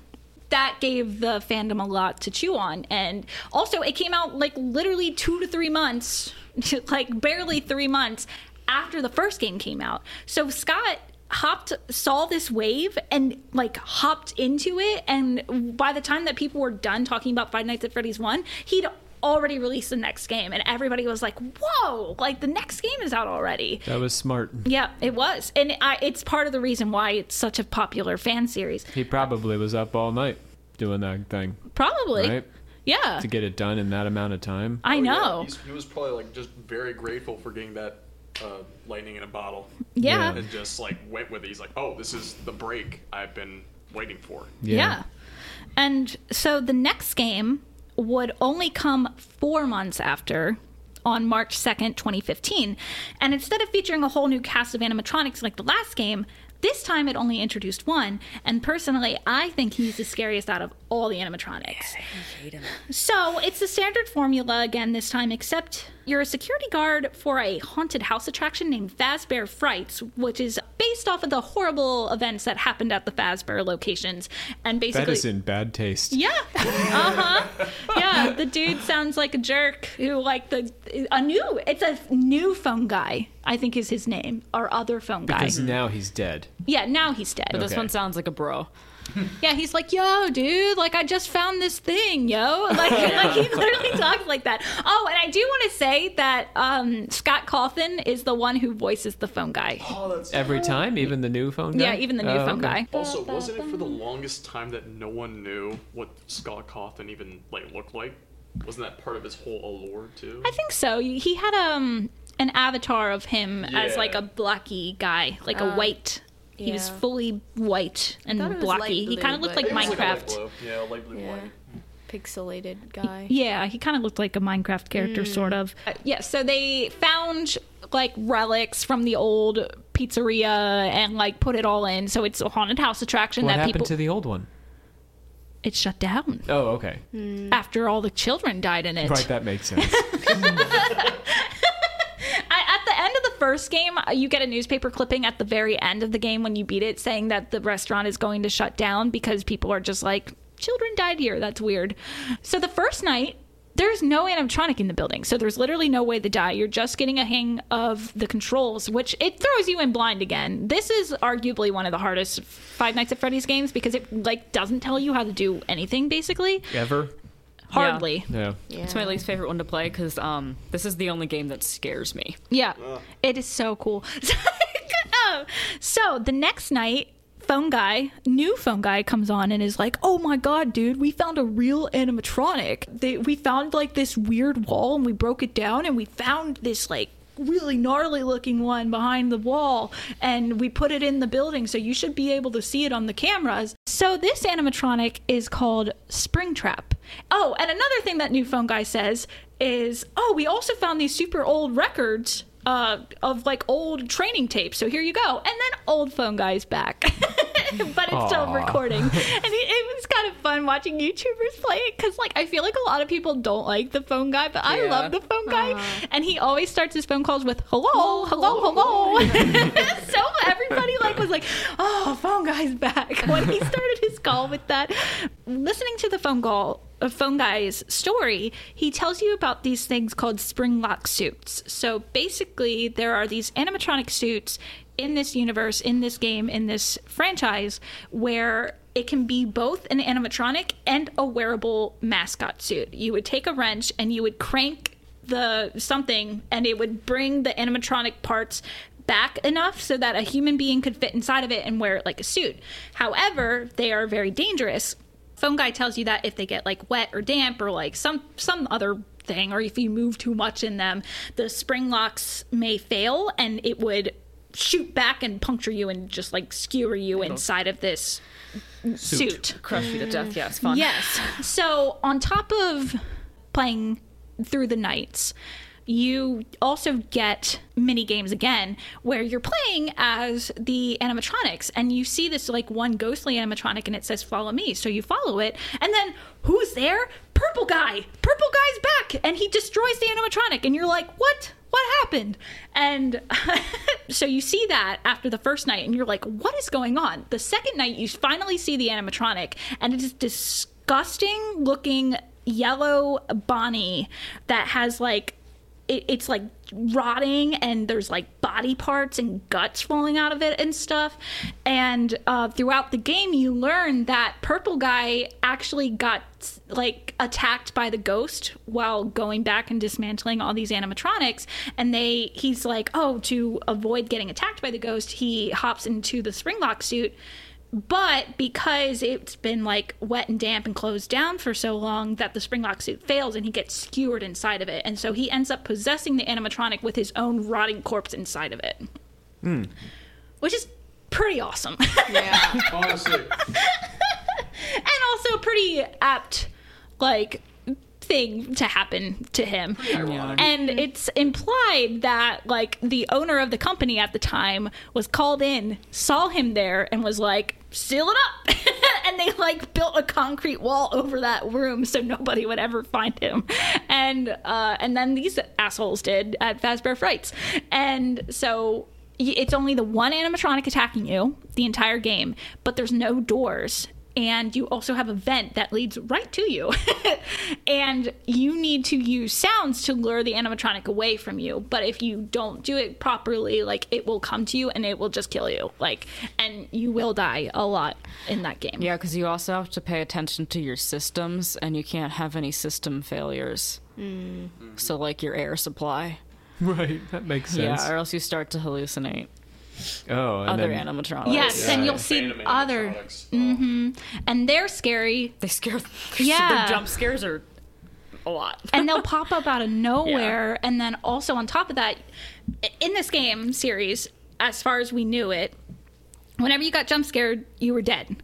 In this one, if you got jump scared by a ghost, you were just jump scared and you were still playing. So a lot of people were like, "Oh, I'm dead," and then they'd be like, "Wait, no, what? I'm still alive!" Like, "Oh my god!" So it was like kind of Yeah. new, kind of fun, but also I, I think a lot of people don't like this game. It's a hard one to play. it's really Yeah. hard. Also, Springtrap is like he makes me more uncomfortable than he scares me. But the concept of the spring lock suit is really what oh, I yeah. don't like. Oh, I think it's awesome. It's great. I think yeah. it's awesome. the idea of him possessing a suit with his own rotting corpse inside of it is just like fuck yeah, it's Yeah. like Doesn't metal like- shit. Correct me if I'm wrong. Doesn't he like appear through a window and just like stare at you? Like, Oh, there's yeah. a, Oh, big yeah. image you have a of, big like, glass like window Yeah. facing out to like a lobbyish kind of area. Yeah. You can just see like the and it's the Bonnie character. E- e- no. it's No. a golden Bonnie character. Bonnie. Different Uh, Bonnie. I see. But I mean, did you mention that uh, the very limited research I did on the show was that the Bonnie character was the one Scott was most terrified of. He had nightmares Oh, about the, really? only the Bonnie character. Yeah. I did not. we not talked about mention Chica that. being the scariest in the first, but Yeah. he Yes. believed that Bonnie was. I mean, it, it's again that Donnie Darko bunny. Maybe that's why Creepy he bunny. made a bunny for. the villain character. The villain. Yeah. Is there also like a um, a golden Freddy in the first Y- one? yes, there is Golden Freddy. We'll get into all that lore stuff. Sorry, like, uh, no, sorry. it's okay. it is all good because there's so many. Like, I'm trying not to overwhelm. Gotcha. Even though I feel like I'm still overwhelmed, there's so much It's to a talk lot, about. it's a lot. There's a ton. this game has been out for nine years. Um, But I guess aesthetically, I mean, the point I'm trying to make is that he would pick the Bonnie character to be the one villain, or at least the the visage, whatever you guys are into, the golden, or whether it's real or not. But that's the No, he's reason you real. would pick it as the. Springtrap is real. But mm-hmm. it's separate from. I understand that He's a there's, separate There's complex lore underneath, but Yes. aesthetically, just looking at the face of the Aesthetically, it thing, is Yeah, yeah, golden yeah. Bonnie. he found Yeah. the face of the thing most terrifying. So Yes. that's the one. If I were him, I would pick to make my one villain. That is if I have to give up the others. Yes, in his interview, uh, he said that that he's never had nightmares about his uh, games or characters except for Bonnie. Yeah. Like he's had nightmares about Bonnie, and he said that's actually partly of what inspired him for uh, FNAF Four. Uh, is like, but we'll get into Yeah, FNAF 4 yeah. in a second. But and then this was also the first Five Nights at Freddy's game to feature different endings. So you could play through these different arcade games, which you would actually click on arcades games like arcade cabinets and then it would let you play games but you had to play them in a certain order and basically while you were playing the games there were certain areas where you could like glitch out of the map and that's where you needed to go to actually like accomplish the lore, the story. How did you know to do that? You didn't. You didn't. No. I watched YouTubers do it. So it's not like a Mario game where there's other exits to the levels and you just Oh, have to be clever. Pipes, yeah. That's not. There's no I mean, cleverness like- involved. It's just you have to be part of this group sharing secrets about the game. I mean, like if you clicked on the cabinet and you started playing the game, you would um you could see areas where you were like, I think I can like break out of this like Oh, area. okay. So it had a Mario quality. Yeah, to it it, did. It did. I'm You just saying that like there's a to get to so that was another thing with FNAF 3 is like everything is relatively set in like real life, but then all of a sudden like when you're playing the mini games, if you travel to a certain point in the map, there is a code that you see. And if you remember that code, there are nine like Yeah. tiles, like literal tiles on the wall, and if you click them in the correct order of the code without them having numbers on them, they will unlock the the cabinets for you. That is some esoteric shit Yes. right there. Mm-hmm. And Wow. that's why I'm saying that you wouldn't know to play the arcade games because like you have to do that first. if That's I remember correctly. stuff. No, it's yeah, you're right. crazy. Yeah. I mean, the original culture of like NES gaming, like kids when I was a kid playing these games, is that you had to like call your friends to know stuff about the game because how do you get around this? How do you beat this? How do you beat that? You have to have these conversations. Otherwise, the game's incomprehensible because they never gave you much to go on. I think what happened in you know the 2000s on is the internet like put that on speed, and now you can do this in a game and there's so many people messing around with it and sharing it in, on the internet that you this is, is suddenly a functional thing to do but Yeah. if you had done that in 1989 nobody would have ever No. found there'd be eight kids somewhere in Sheboygan And they would have been like, Whoa! yeah, or losing it over it, but no one ever knows other than those guys yeah right you do the tiles in this order yeah but now you can get on reddit right and tell everyone that Oh, this is yeah. how you do it And then you got the game theories Right, on right, YouTube, right. the game bunkers, as Markiplier calls them. Um, so another interesting. So that's basically the premise of Five Nights at Freddy's Three. Um, and at the end of it. The building burns down, and you're hoping that uh, Springtrap went with it, but you don't know for sure. and so, in Dawko's interview, uh, Scott said that after this game series became a huge hit and he planned on making more, he wanted the game series to become a trilogy. But this goes into how he he didn't want to disappoint his fans, and his fans were disappointed by this game. They they said that the Springtrap jump scare wasn't very scary, and that the lore it, it didn't help solve enough of the lore, which is a problem for all Five Nights at Freddy's games. It's like Scott thinks he's clarifying things, but he's only making the water more muddy, and it's so it's it's definitely an interesting balance. and they wanted it resolved completely I don't know if they wanted it resolved completely, but um, Scott made it a, made a point to be like it- that he was disappointed that people were disappointed was Springtrap's jump scare, and that's why he made the next game. Uh, that's fair, I guess. I mean, I, I guess that's a significant enough element. But as far as solving the lore is concerned, I mean, I, there's a lot of cultural products out there where the lore is left Yeah. open ended, and that's it's hmm. not Star Wars. Like you don't need everything to be wrapped up with a neat bow. You know what I mean? Not there's anything wrong with Star Wars. I'm just saying, like, Yeah, watch your you mouth. would be annoyed, but you would be annoyed No. walking out of a Star Wars being like, well, what what is all this that they're talking about? what was all that weird stuff they did in the back room there? But but you do expect that from Twin Peaks, you know, and, and there are products where it's it's okay to Yeah. to not know. And as frustrating as it is, it also like if you just put the lore out there, like this is what happened, this is the story. People see that they're like, "Oh, that's super cool," and and that's it. That's that's all that goes in. But he, I feel like Scott uses that to an advantage because almost the fans kind of create the lore just by Yeah. like like MatPat, like him doing that creates more interest. Yeah. Oh, for sure. And there's a lot of people coming up with their own theories, like me and Bree, which we will get into. we have some hot takes Oh, for we, the you guys might, you guys might hate us a little bit about a couple But of them. more. but I guess my point is, it's more fun to be able to have Oh, multiple yeah. Mm-hmm. versions rather than asking the creator to you know Yes. give you so much that there's no Yeah, alternative. and I think that there's a lot of people in the fan base that feel that way. That like they're like Scott, just tell us what the game is about. but um, but most of the people I would say enjoy hunting and searching for these things. Yeah.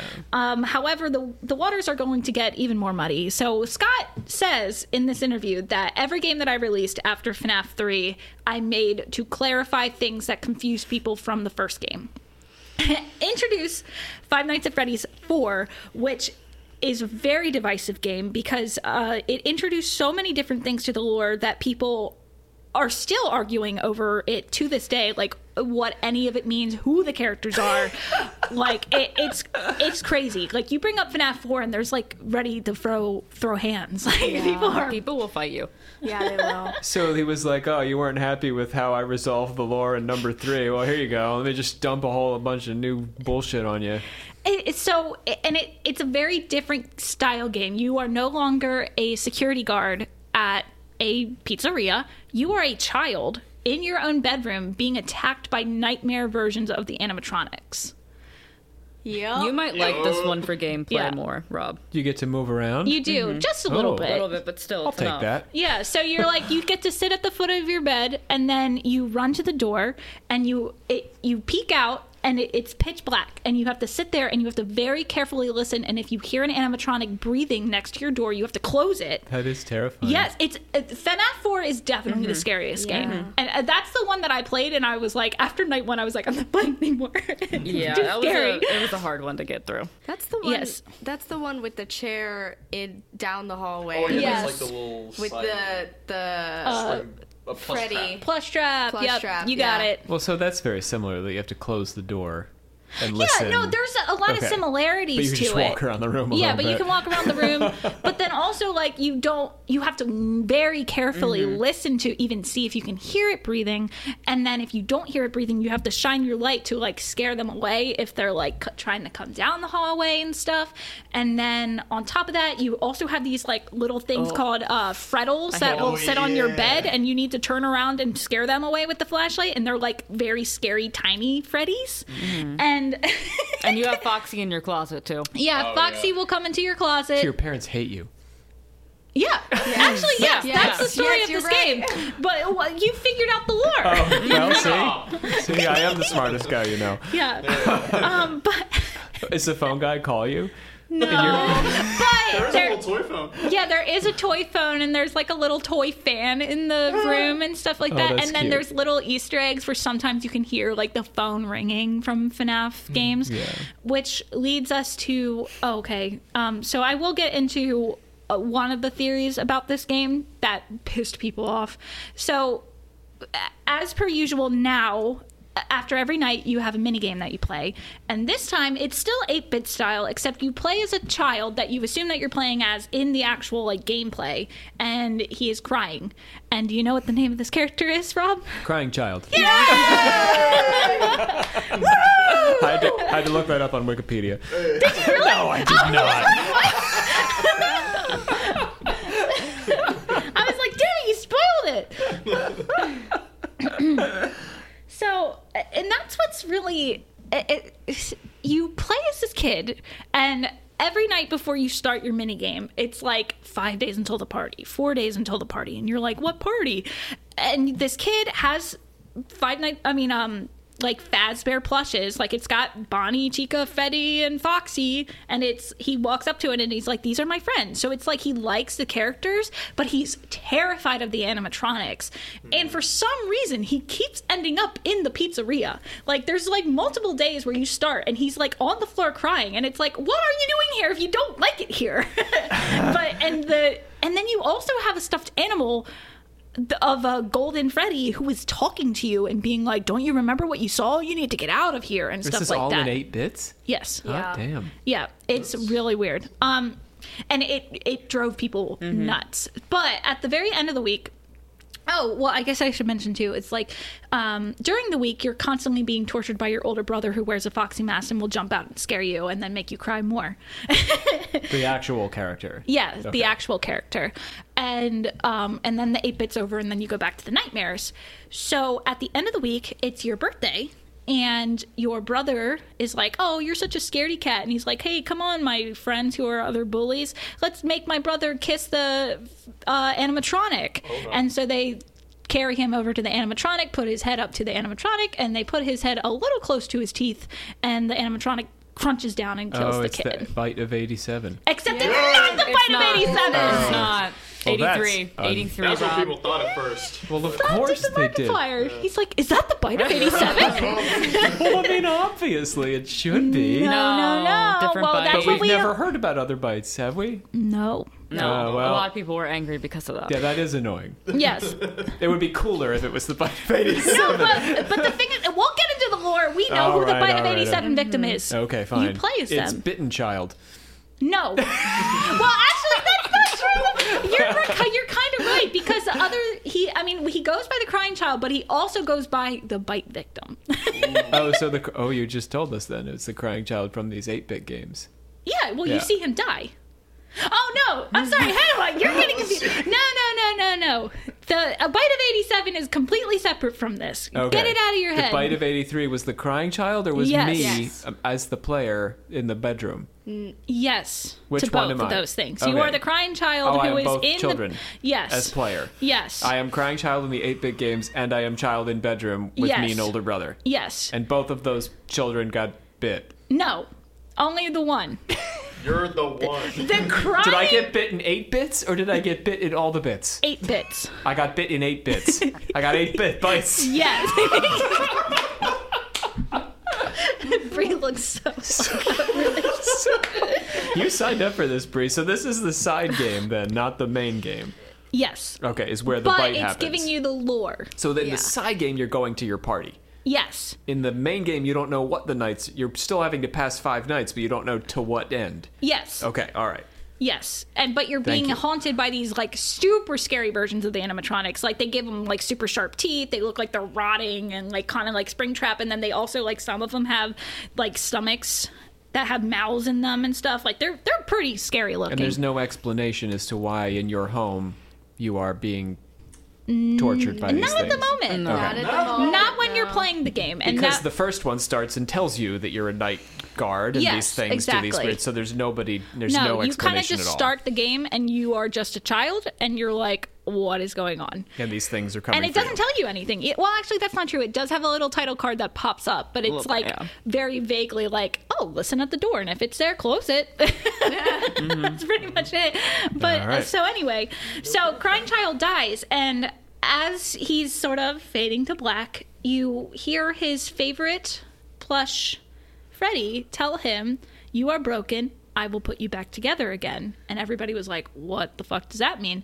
And then also on top of that, you there are some random things where like it- randomly when you look at your bed to like get rid of the Freddles you could sometimes see like flowers on your bed night night On your stand nightstand. Mm-hmm. your nightstand and then you could also see like iv you can hear like a hospital beep and stuff like that implying that like the child is like maybe he was experiencing experiencing this in like a coma before he fully passed away Okay. or something and this led to dream theory which like rocked the fandom because everybody it was basically saying that every game that has happened was in the crying child's dreams and that's why he was afraid of everything that was happening Although the game seems to only suggest that the fourth game itself was this coma dream. Yes, it Yeah. implies that the coma dream was the fourth game, but that every other game was just his own nightmares. It makes sense for the fourth game because the context. the- There's no reason why animatronics should be attacking this child. No, yeah, So of course it Yeah. would make sense it's a dream. But then the other games had, like I said, a, a cogent oh yeah, theory behind it. no, them. for sure. And and that's another thing that kind of sucked about this is it had a lot of weight to it. Like I think hmm. Dream Theory had a lot of weight to it, and and Scott has said that there was only one time, but he retconned the game one t- or the story of the game one time. And in the docu interview, it feels like he almost says like solidifies that it was in FNAF 4 where mm-hmm. he retconned the game. So for a minute, I I don't know. I don't know. There's some hints that maybe it wasn't, but I also think that Dream Theory was sort of what Scott was going for. I think for just that game. I don't know that it was his intention with the rest of the games for that to fit. Yeah. I think the fourth game was supposed to be Yeah, Dream Theory, though. It might have been that, like we said earlier, that Scott said that this was the game to like clear everything up, right? Was it this game or the last one? uh, this is the game that he was like, I'm making to clear everything up. So maybe this was his. I'm gonna clear everything up, and this will make sense. But then, And then another thing that made this even worse was that after you watch the crying child like die basically or like fade to black, a metal box with two locks would pop up on it and it would say some things are better left forgotten. And that was that. And honestly, to this day, we still don't know what the fuck the box is. we don't. We don't know what's inside of it. I mean, like there are theories, but it's like it still is like what the fuck. So anyway, yeah. So Scott basically just muddied the waters and like it kind of split the fan base. Like the fan base is like kind of. I feel like over that game. Well, that's a. I mean, it's such a departure. Initially, the g- first game. I don't know about the second or third from what you've described. The weird, like that box, Mm-hmm. would have been something that you accidentally see on the side. Yeah, it's not a core part of what's shown to you as a player. But now that you've made this weird lore central to the thing, it does feel like a departure Yeah. cryptic for i should sure. say this cryptic stuff is no longer like unnecessary to the game now it's just like sitting right in front of your face like here Yeah. deal with this But it's like yeah, in your face cryptic. Yeah. yes Yeah, it's very for different sure. now Like you're in david lynch territory which is not as not everybody likes that And uh, 2015 would also introduce another thing that I think Scott was trying his best to help clear things up, but it only made things worse. and uh, 2015 is when he released his first novel that he wrote with uh, Kira Breed Wrisley. Wrisley? Either or. Um, and it was called The Silver Eyes.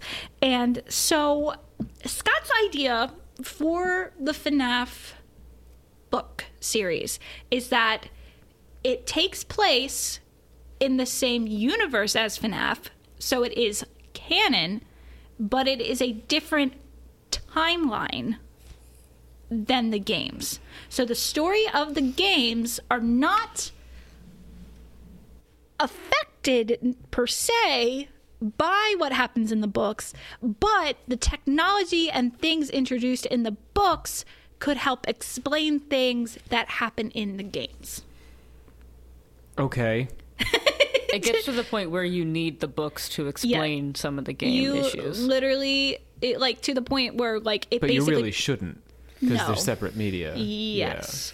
And uh, it's basically like instead of making games now, he's just steady releasing books, being like, uh, there's a hint here, there's a hint here. And then that's another thing too is um, he sort of so the book novel series is like three um, three books and I'm not even going to get into it because the story is batshit insane, and uh, we'll get into it in the in the lore one. I'm not going to get into it right now. But then he releases a series called like Fazbear Frights or something, and uh, it's basically Goosebumps, but in set in the Five Nights at Freddy's universe.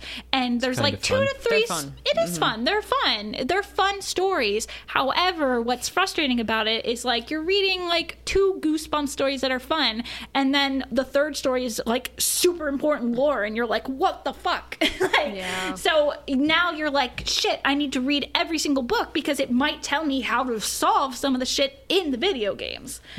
But it doesn't give you direct answers to the video games. It just gives you hints that could help you solve it. it's starting to feel a little too capitalist isn't it Yeah, yeah, he's just trying to sell books yeah. you'd be less likely to buy it if there wasn't this essential lore No, for sure. It makes me like I'm bringing now I'm bringing up Twin Peaks too much, but it does make me think they produced books, but you don't need them. You know, like the books that explored the lore. They released movies. You you don't even really need the movies to appreciate the show. Like each of those things, the show can exist without the other stuff. But if you're a deeper fan, then you can certainly go appreciate the movies and the books. Yeah. But if you need to go buy the book to understand the rest of it, yeah, that feels like you're taking advantage of me. Yes, I hmm. totally agree with that. And also, but that's another thing too is like half of the fandom doesn't think that the books are canon. Yeah. So like Okay, well, good for them. yeah. Well, no, they ignore a lot of vital information for the series. That's the thing is like there's vital information in these fucking Yeah. books. and the books are okay. Like I mean like the Fazbear Frights are cute stories. The novel series is wild.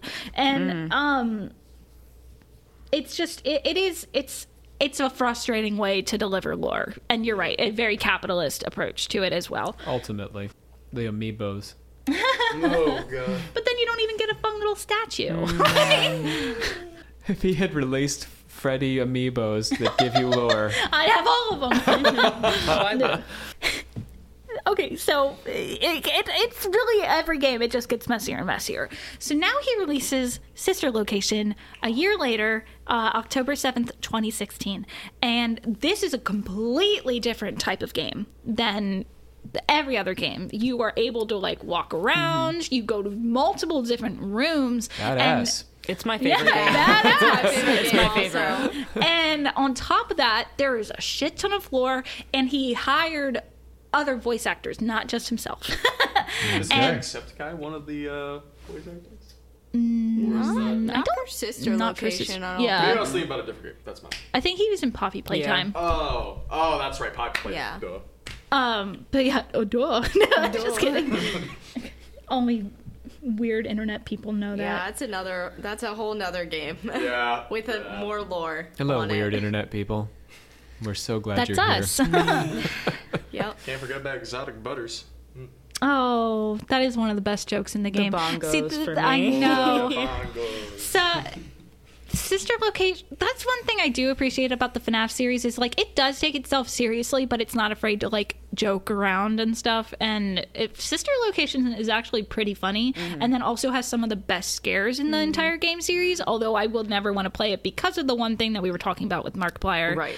Where it's basically like you get basically abducted by the animatronics one night. You're you're kind of a security guard, you're kind of a maintenance guy. You go down into this like bunker and you're met with these fun time animatronics that are very cutesy, but they're built differently than the other animatronics. And then they also feature new characters we'd never seen before, like a clown named Baby and then like a ballerina clown looking person named Laura. And then we have Foxy, Funtime Foxy, Funtime which is Foxy. like pink instead And of Funtime red. Freddy. Oh, and Funtime Freddy. Who? are? How could I forget? I like. Fun- They're aesthetically my favorite animatronics. Yeah, Yeah, they're so down. cool. They're very. Very unique. They are. They're very neat looking, but um, yes. So you go down there, and at one point you get kind of abducted by Baby, and she shoves you into a springlock suit, and is basically like, "Don't." Trigger the spring locks and that's you have to keep with your fingers i guess according to the game tightening the spring locks while these little ballerina doll things are oh, crawling yeah. inside the suit to try and shake it so you will die Yeah. It was impossible until they changed it, but Mark beat that level, and it's awful. it's horrible. yeah it, it's very weird but anyway that's not necessarily super important but yeah. Yeah. so you learn a lot of lore there also pissing people off um, and then so that's FNAF 5 and then we finally get to FNAF 6 which I think is my favorite game And this is the end. sort of no. there's never an end to Is this Five the Nights at end for our purposes? yes Okay, go ahead. the audience likes to know. I'm on 7 out of 9 Well, I mean, like, this is the last game you're going to talk about. no it's not no but the last game is, the last game is so short that hold on let me do this All right, go ahead, go ahead. Th- It's just I tend to let the audience uh, Wait. cue them in. Like uh, we're now we're nearing the We are nearing the Homestead. end.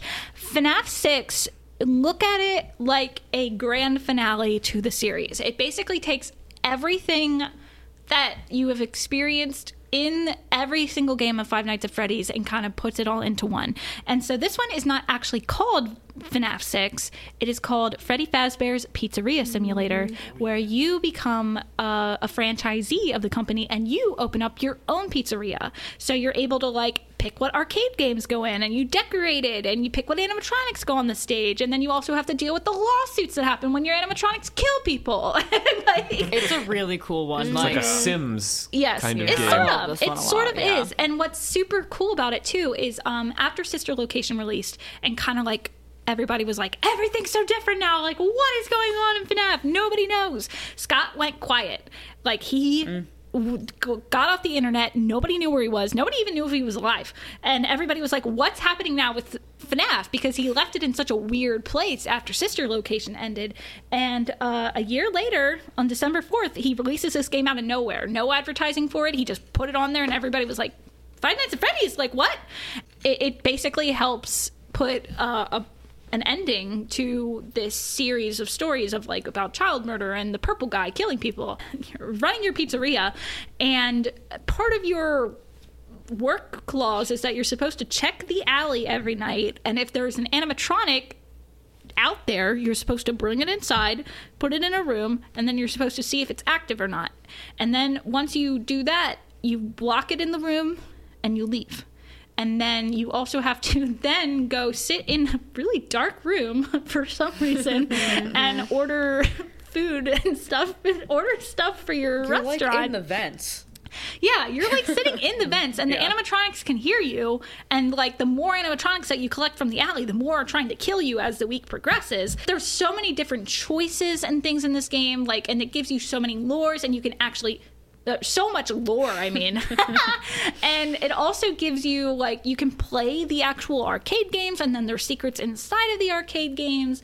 Um, and then there's really, truly, like, a bookend on it where uh, at the end of the week, you find out that the guy who hired you to open up this franch- franchise uh, is like the guy who founded the company and he lured all the animatronics here so he could have them all in one place trapped them in this like weird labyrinth and then burned them all uh, to set their spirits free That sounds nice. yeah Yeah. relatively. And he's got this badass line where you're looking at Springtrap slash um, Purple Guy, and he's like, "And for one of you, the darkest pit of hell has opened up to swallow you whole. So don't keep the devil waiting, old friend." And it's like, ooh, It's fun. It's a fun one. I have that shit memorized off the top of my head. I wasn't reading anything. It was just that memorized. I memorable. s- actually stopped looking at my script because I just know this shit. Yeah. Like this is so bad. So, if Pizzeria Simulator is the final chapter of the series, this is the last game I'm going to be talking about today. uh, the next game that releases is like the bookend. Um, so this game is called Ultimate Custom Night, and it was released June 27th, 2018. And basically, it takes almost, if not all, every animatronic that you have seen from FNAF 1 to 7 is this one. This is 7. You get to fight all of them basically. And you get there's different challenge modes where you can decide like which ones that you want to fight and everything, but there are 50 of them. And throughout playing the game when you die and when you hit a certain number of rewards points, it'll give you some hidden lore, of course. And in this game, if you pay enough attention to the to what the characters are saying to you, you find out that you are playing as the purple guy in hell being tortured by the things that he helped create, kind of Oh, thing. that's fun. Yeah, it is fun. it actually is. Yeah. It's a really neat game, but there are 50 characters in this game. And so, of course, everybody was like, we need to do 50 20 mode. And that is what Dawko was like, I'm going to beat. And Scott Yeah. was like, it is not possible. And Dawko said, watch me. And he did it. But holy crap, is it a nightmare to play that game? uh, With a 50 of them, it's sort of impressive watching him play it because it's like, how do you even understand what is happening? It, there's just so much shit on your screen, it's unreal. But anyway, um, yeah, it's the same premise that you're trying to keep them from killing you. yeah. You have to Yeah. survive from 12 a.m. Oh, I'm sorry. You said Yeah. fight, so I was like, oh, cool. You get to like punch him now. No, no, No. no, You're no. not They gonna get do to that. punch you and chew Right. you and bite you and. but yeah, so you're trying to survive, and uh, every single animatronic just wants to murder you because you murdered them, probably. um, so it's like a pretty nice ending to the story. So that was the last game I wanted to talk about today. And we are only four years into the nine years that uh, this series has been active. So I, I kind of wanted to stop here because I think it's important. There are more games that come out, obviously, uh, that lead us to today. With Ultimate Custom Night, it's sort of solos out those first seven games as their own little contained story. Now they do have like relevance to the new stuff that happens. However, they're two completely separate things and connecting them together right now is like it, it, it would just make everything super messy and stuff so it's important to learn at the core these seven games which are the most important and honestly the most interesting parts of the series before you can then move on to the newer games. Um, but I will say what the newer games are. Um, after Ultimate Custom Night, they released um, the VR Help Wanted game, which is actually really fun but horrifying. Um, then they released an AR game, which is like an iPhone game where like the animatronics are in your living room, and it was real dumb. And then Security Breach, which is their first video game where like you it's like a 3D video. It's like a normal video game where you play as a character and you run around a building and do stuff, like an actual video game. Finally. Yeah, except it's terrible. It's janky as all hell. Well, I guess that. Yeah. Yeah. hopes up, Doom. but yes, and I know I said that there are 11 games, and that is actually only 10. However, um, there are 11 games. It's just that Scott disowned one of them, and so and it's so it's not relevant to the story anymore. It was called FNAF World, and he made it in between FNAF 4 and Sister Location, and I think it was only like live for like very little like a week or so before Scott was like this game is awful and like took it away and like I don't know if you can even play it now Um, That's wonder wonderful. yeah yeah so he disowned that Does game anybody have like footage of that? I yeah, love there that. is That's footage of it. So it must have been Yeah. around longer than a week. But Scott, in the interview recently, made it sound like that he was like, "Yep, that stuff is gone." I don't know. It was so Well, like regular Joe like me, I couldn't just pull it up. Probably play, not. Right? Yeah. I haven't tried, but honestly, it didn't look like it didn't It look like worth something I wanted to play yeah. anyway. Mm-hmm. Closing thoughts on this. I oh, that was a lot. That was more than I job, thought. Savannah. You got two episodes here. It's an hour fifty-one. Oh my God. You always do this every time. You're like Rob. This is an hour. We'll be done in an hour. You might have four episodes with the lore, man. Oh yeah. Oh, we're gonna have like six episodes, Rob. We, do you remember we talked about before you started the show? I was like, you can put out one episode a month because Maddie didn't want to do it anymore, and I said we'll just put out one a month. And now here you are, dropping like two to four episodes a month. I'm making more than you. That's true. Although I'm only talking about one topic in a lot of detail. In this case, you are doubling OC episodes for the month that you will post these. Yes, we post about two a month. Fuck you, occult confessions. Easy. Don't bite mommy. Yeah, this was wild though. Oh, it only gets worse, Rob. Yeah. it really does. This is wait, just the tip of this wait till we iceberg. get to the lore. Um, which honestly, like I thought we were gonna have enough time to get to today. No. Um, and then also last night, I literally like that meme where it's like you're laying in bed and then your brain is like, "Hey, did you remember that?" And then you wake up. Uh, I'm lying in bed and then I'm like, "Wait a second, that didn't make sense in the lore. I think everybody's wrong about this one thing." And I woke up and I was like, "I need to research this right I now." don't need sleep. I And, need and we figured it out before recording this. Yeah, so we literally are. have a whiteboard out. We Yeah. wrote down the timeline. We got this shit figured out, and Yeah, we we are the ones who solved FNAF. Yeah, we did. and it was we- us. And you'll hear about it. God Next knows time. when. Yeah. Yeah. Next time. You're on Strange Ride. Yeah, uh, one through seven. Yes, he made them Oh, all okay. by But himself. After seven, he was no longer involved with the series. After seven, he is still involved, but he hands it over to this company called Steel Wool, which they're like an actual like gaming company, developing company, and like can make these bigger games. Like Scott never would have been able to make like a whole VR game by himself, Right. Uh, with all these like 3D rendered stuff. So like he he knew that the series needed to grow, especially, and like he also probably didn't want to keep making FNAF games for the rest of his life. Yeah. So he handed it off to this company, and it's so I guess I wanted to point that out too um, that I forgot to mention, which is something that I think you'll like, Rob. Is that so? This these first seven games are basically like all paranormal horror.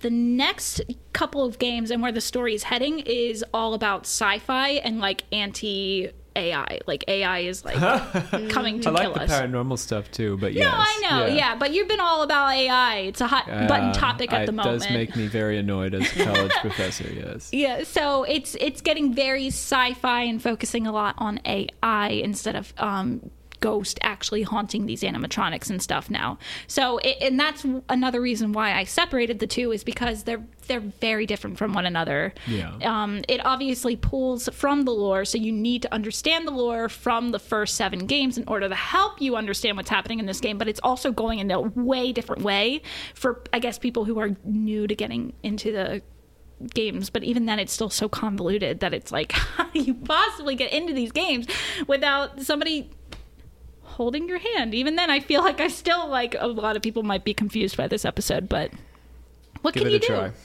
Yeah. Now you can go out and give it a go. Oh yeah. What? Having listened to Savannah. Oh. can- oh, that was one the long last thing that I wanted to do. Go ahead. and I, uh, there is, uh, I have the character encyclopedia here in front of me. and I wanted to read through every single character that is actually in this series. Just really quickly. If, as you go to bed, dear listener, I wanted to. I was going to put this at like the end of the episode. So, so we have Freddy Fazbear, Toy Freddy, Withered Freddy, Golden Freddy, Shadow Freddy, Phantom Freddy, Nightmare Freddy, Nightmare Fredbear, Nightmare, Funtime Freddy, Rockstar Freddy, Lefty, Helpy, Glamrock Freddy, Blacklight Freddy, Party Freddy, Freddles, Dreadbear, Shamrock Freddy, Firework Freddy, VR Toy Freddy, Woodland Toy Freddy, Freddy Frost Bear, Black Ice Frost Bear, Aeronaut Toy Freddy, Lonely Freddy, Twisted Freddy, Bonnie, Toy Bonnie, Withered Bonnie, RWQF. S-F-A-S-X-C. Nightmare Bonnie, Bon Bon, Bonnet, Jacko Bonnie, Rockstar Bonnie, Neon Bonnie, Chocolate Bonnie, System Error Toy Bonnie, Easter Bonnie, Boulder Toy Bonnie, Blackheart Bonnie, Sunken Toy Bonnie, Sea Bonnie, Twisted Bonnie, Spring Bonnie, Chica, Toy Chica, Withered Chica, Phantom Chica, Nightmare Chica, Jacko Chica, Rockstar Chica, Funtime Chica, Neon Chica, Glamrock Chica, High Score Toy Chica, Liberty Chica, Scorching Chica, Katrina Toy Chica, Twisted Chica, Foxy, Withered Foxy, Phantom Foxy, Nightmare Foxy, Funtime Foxy, Lolbit, Rockstar Foxy, Burnt Foxy, Dark Foxy, Blacklight Foxy, Grim Foxy, Radioactive Foxy, Ringmaster Foxy. This is me turning a page. Big Bad Foxy, Yarg Foxy, Twisted Foxy, The Puppet, Phantom Puppet, Shadow Puppet, Nightmarionne, Security Puppet, Balloon Boy, JJ, Phantom Balloon Boy, Shadow Balloon Boy, Nightmare Balloon Boy, Dee, XOR, Swamp Balloon Boy, Frostbite Balloon Boy, Jetpack Balloon Boy, Lucky Boy, Endo 1, Endo 2, Nightmare Endo, Ennard, Yenndo, Flamethrower Endo, Darkwater Endo, Molten Freddy, Glitch Trap, Spring Trap, Dark Spring Trap, Clown Spring Trap, Toxic Spring Trap, The Curse, Plush Trap, Frost Plush Trap, Piranha Plush Trap, Circus Baby, Plush Baby, Scrap Baby, 8-Bit Baby, Broiler Baby, Heartsick Baby, Eleanor, Ballora, Arctic Ballora, Clockwork Ballora, Mini Rena, Clockwork Mini Rena, Biddy Bab, Electro Bab, Mangle, Phantom Mangle, Nightmare Mangle, Magician Mangle, Serpent Mangle, the Stitch Wraith, Mr. Cupcake, the Mediocre Melodies, Happy Frog, Mr. Hippo, Pig Patch, Orville Elephant, Ned Bear, Roxanne Wolf, Montgomery Gamer, Montgomery Gator, Trash in the Gang, Old Man Consequences, Sun, Moon, Music Man, El Chip, Little Joe, Magician, Egg Baby, Human Heads, Hand Unit, Benderbots, Twisted Wolf, William Afton, Burn Trap, The Blob, The Crying Child, Elizabeth Afton, Charlotte Emily, Henry, Vanessa slash Vanny, and Gregory. Mm. Thank you and good night.